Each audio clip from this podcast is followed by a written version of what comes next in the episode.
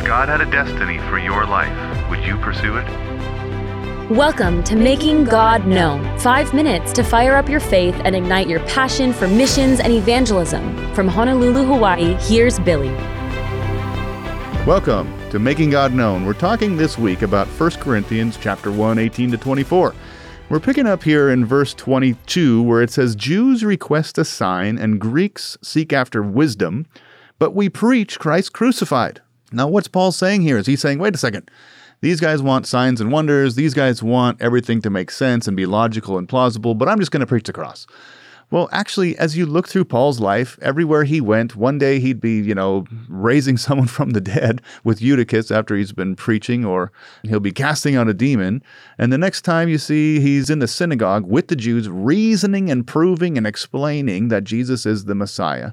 And so there is elements of wisdom, or you might say apologetics, in our evangelism approach. And there's also elements of supernatural, where there's signs and wonders, where maybe you've prayed for someone and saw some miracle in their life, some undeniable evidence that God is real and knows them. Well, still, we must preach Christ crucified. Verse 23, he says, Look, we preach Christ crucified. To the Jews, it's a stumbling block, and to the Greeks, foolishness. But to those who are being called, both Jews and Greeks, Christ is the power and the wisdom of God. So, as we discussed yesterday, some people are looking for sign after sign. And if you missed that, you can go back and listen to that. But today we're talking about those who seek after wisdom. There is a certain demographic, certain crowd out there who, man, they got a lot of questions. They want to know, hey, how do we even know God exists? Can you prove God's existence? That doesn't take long. How do we know the Bible's really the Word of God? Tell me how, you know, it wasn't it written by man. And so you take the time to unpack that. Or you say, well, wait a second, isn't the Bible um, historically inaccurate? And you can take the time to show them the Bible is historically accurate, that it has been preserved.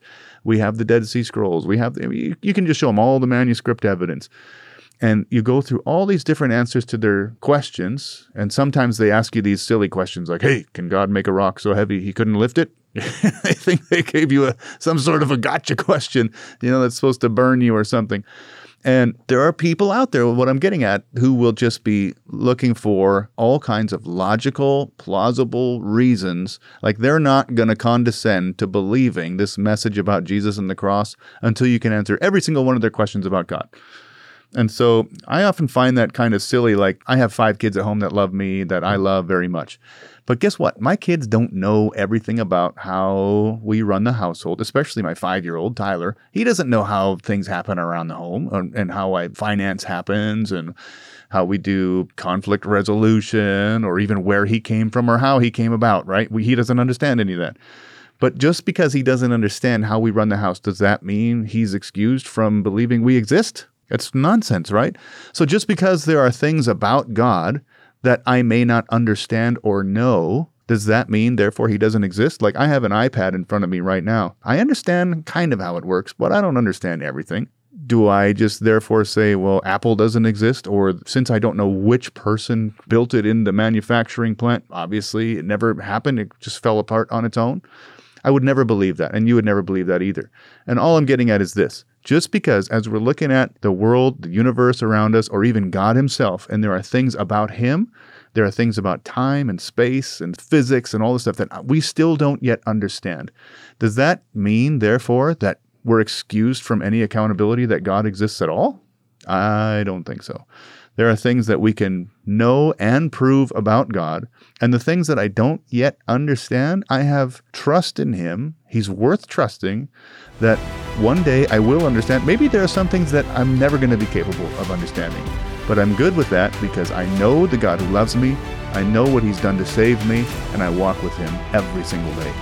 So keep that in mind as you're sharing with your loved ones, and we'll see you again tomorrow on Making God Known.